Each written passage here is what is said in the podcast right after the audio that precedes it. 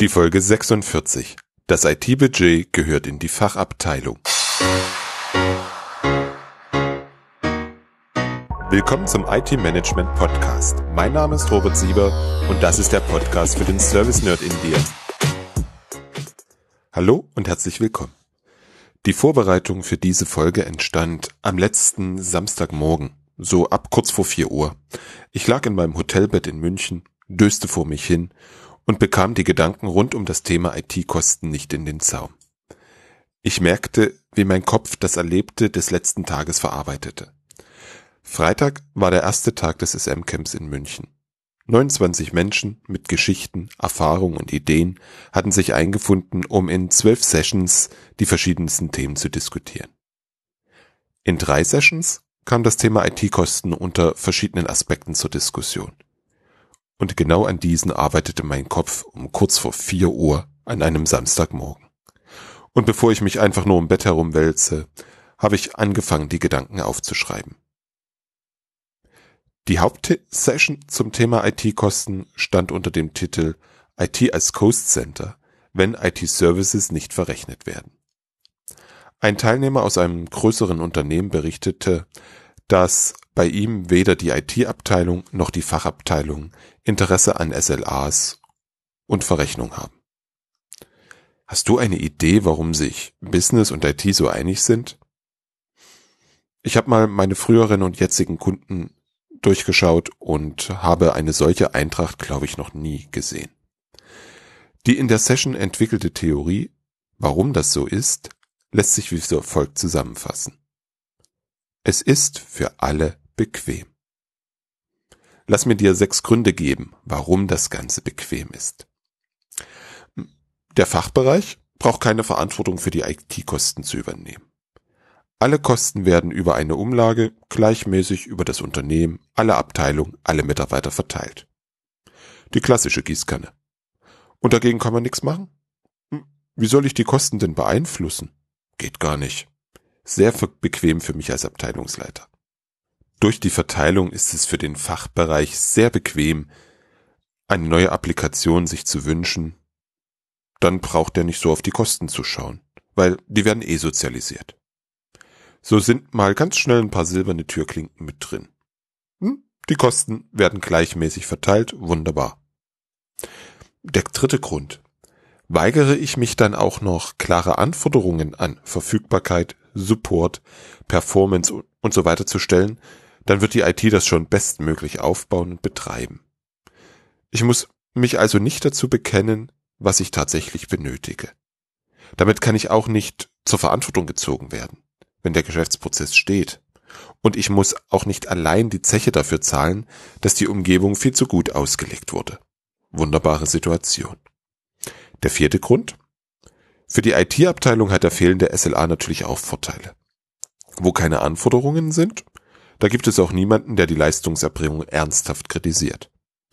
Natürlich gibt es die Unzufriedenheit. Sie wird meist als, in Anführungsstrichen, gefühlte Performance oder Verfügbarkeit abgetan.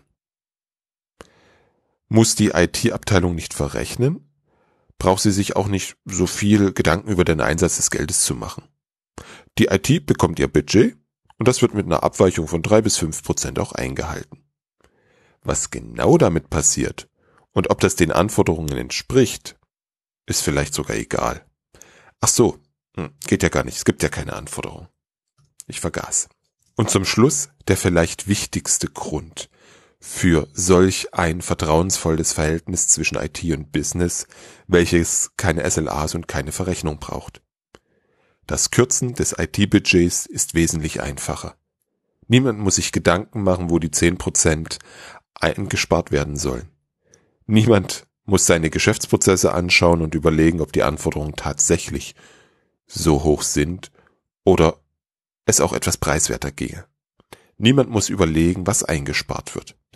Der CIO kann den Rasenmäher nehmen und durch seine Abteilung gehen und kürzen. Hat immer geklappt, wird immer klappen. Das waren die wichtigsten Punkte aus dem ersten Teil der Session.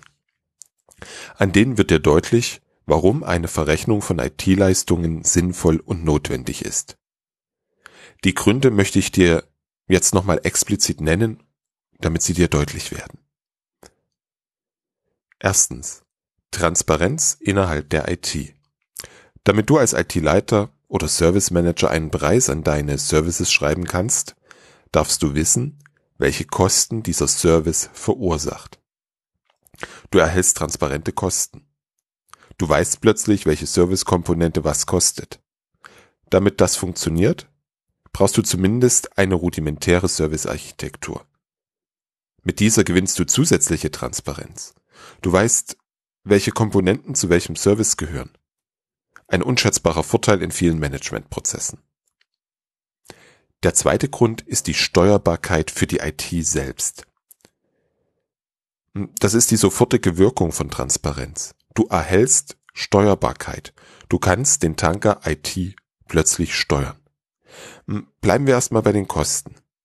Wenn du weißt, was du für die einzelnen Servicekomponenten bezahlst, kannst du informierte Entscheidungen treffen, wo du diese einkaufst und damit die Kosten steuern. Du kannst jedem sagen, was sein Wunsch kostet. Ist der Wunsch die Kostensenkung, so kannst du die Auswirkungen wieder transparent darstellen. Ich soll jetzt 10% der Kosten sparen.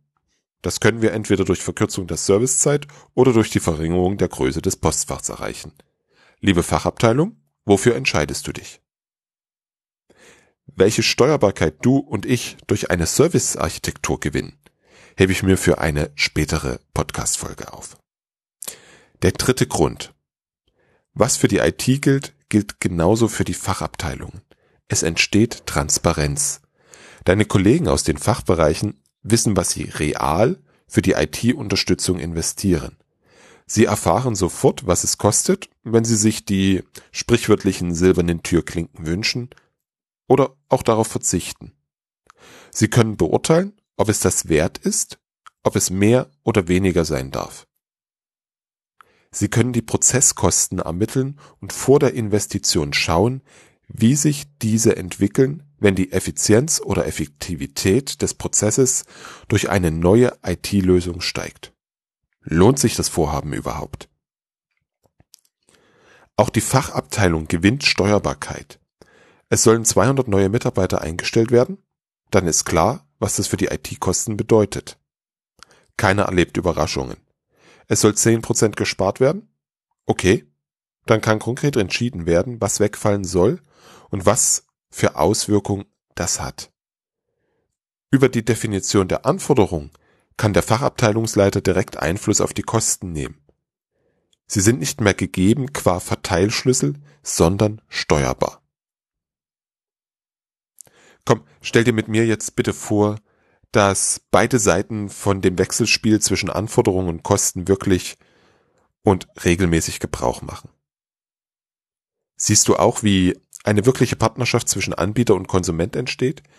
Siehst du, wie anhand von Notwendigkeit auf der Basis von Fakten entschieden wird? Siehst du, wie viel zufriedener der Nutzer ist? Denn auch der Nutzer weiß, dass das nicht so doll verfügbar sein kann, weil dafür nicht allzu viel bezahlt wird. Weniger Reibung, weniger Schauspiel und mehr fürs Unternehmen. Siehst du das? Na dann los jetzt, anfangen. Lass uns weiter träumen und beginne mit dem ersten Schritt. Der erste Schritt ist für mich, dass du in deiner IT-Abteilung weißt, welche Kosten welchem Service zuzurechnen sind. Allein wenn du klar hast, was wo im Service welche Kosten verursacht, gewinnst du enorm an Steuerbarkeit. Die Folge der Transparenz der Kosten ist auch die Möglichkeit, die Kosten mit anderen internen oder mit externen Lieferanten zu vergleichen. Das sogenannte Benchmarking. Du kannst vergleichen, was deine Services intern kosten und was es kosten würde, diese extern einzukaufen. Das kannst du für jeden Service, für jede Service-Komponente. So bekommst du ein Bild, wie groß der Unterschied zwischen extern und intern ist, positiv oder negativ. Damit gewinnst du wieder zwei Punkte. Erstens, du kannst schauen, was du dem Unternehmen an Mehrwert bringst, der einen höheren Preis rechtfertigt. Den darfst du dann mit dem Business überprüfen, ob das mehr es auch wert ist. Der zweite Gewinn, Du kannst informierte Sourcing-Entscheidungen treffen.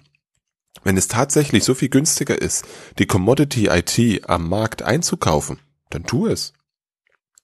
Die Entscheidung kannst du nur treffen, wenn du weißt, was deine Kosten sind und welche Anforderungen existieren. Du hast jetzt die letzten Minuten ein Plädoyer für die Verrechnung der IT-Leistung gehört. Ich lege dir ans Herz, dass du deine Kosten klar hast, dass du die Fachabteilung unterstützt, ihre Anforderungen zu definieren und dass du deine Leistungen entsprechend verrechnest. Das ist auch das, was ich in den letzten Monaten in meiner neuen Tätigkeit getan habe. Auf dem SM-Camp habe ich spaßeshalber bei der Vorstellungsrunde gesagt, ich bin Buchhalter, weil ich mich viele Zeit damit beschäftigt habe, wie die aktuellen IT-Kosten sind und wie die zukünftigen IT-Kosten aussehen, wie Verrechnungsmodelle aussehen und wie das Sourcing aussehen wird. Hier möchte ich jetzt noch einen Schritt weiter gehen. Das IT-Budget gehört in die Fachabteilung. Das meine ich genau so. Die IT-Abteilung soll kein eigenes Budget bekommen. Vielleicht ruft jetzt der eine oder andere, Ketzerei, verbrennt ihn. Kann ich mitleben. Der Satz, das IT-Budget gehört in die Fachabteilung, ist die Konsequenz aus den Punkten, die ich bisher genannt habe. Und es ist die Konsequenz aus den Gedanken, die ich in der letzten Folge mit dir geteilt habe. Du erinnerst dich? Ich habe davon gesprochen, dass die Behandlung der IT als Kostenstelle verdammt viel dazu beiträgt, dass die Situation ist, wie sie ist. Dass wir immer darüber sprechen, dass IT zu viel kostet, liegt daran, dass es ein IT-Budget gibt. Es liegt daran, dass es keine direkte Zuordnung der IT-Kosten zu Prozesskosten in wertschöpfenden Prozessen gibt. Es liegt daran, dass du immer wieder über die Anschaffung von Werkzeugen, Prozessverbesserung und so weiter mit deinem Kunden diskutieren musst, das liegt auch daran, dass es ein IT-Budget gibt. Solange IT nicht Kernkompetenz deines Unternehmens ist, solltest du auch kein IT-Budget haben. Und sind wir mal ehrlich und schauen uns IT-Dienstleister um, dann gibt es auch da kein IT-Budget. Im besten Fall kennt der IT-Dienstleister seine Kosten und bildet einen marktgerechten Preis. Genau das sollst du auch machen. Genau so sollten interne IT-Abteilungen auch agieren. Du fragst, wie das funktioniert? In meiner Welt, und so setze ich das auch beruflich um, über den Servicekatalog. Die Voraussetzungen dafür sind, du hast eine Servicearchitektur und weißt, welche Servicekomponenten zu welchem Service gehören. Du kennst die Kosten der Servicekomponenten Du hast ein wenig Verständnis für AFA, Gemeinkosten und gegebenenfalls Umsatzsteuer oder eine gute Beziehung zur Buchhaltung, die deine Fragen beantwortet und dich unterstützt.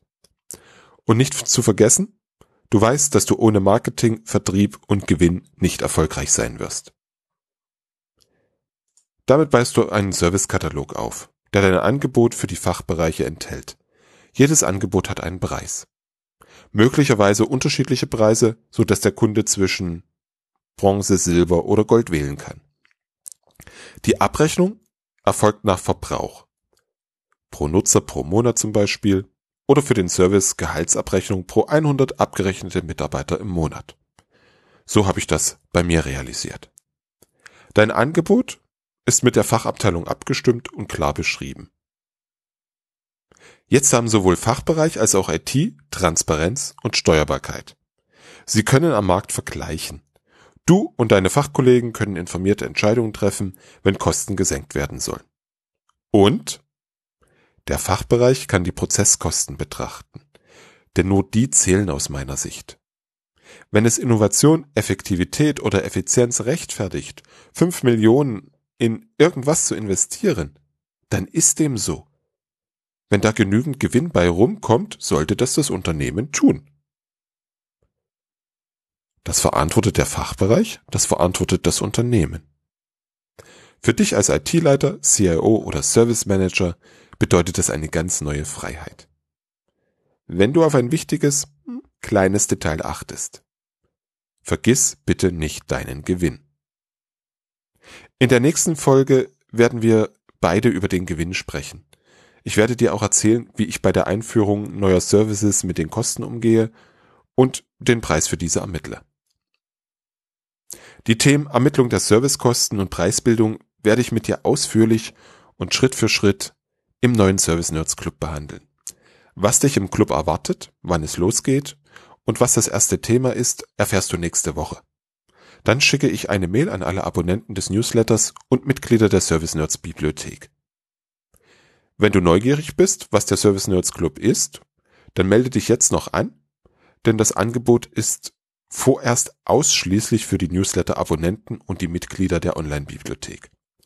Geh dazu einfach auf www.different-thinking.de slash 046 und trage dich dort in den Newsletter ein, beziehungsweise geh auf www.servicenerds.de slash Bibliothek.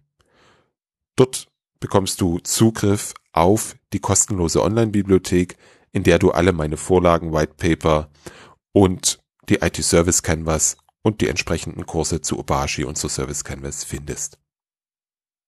Übrigens, das nächste SM-Camp findet am 24. und 25. März 2017 in Dresden statt.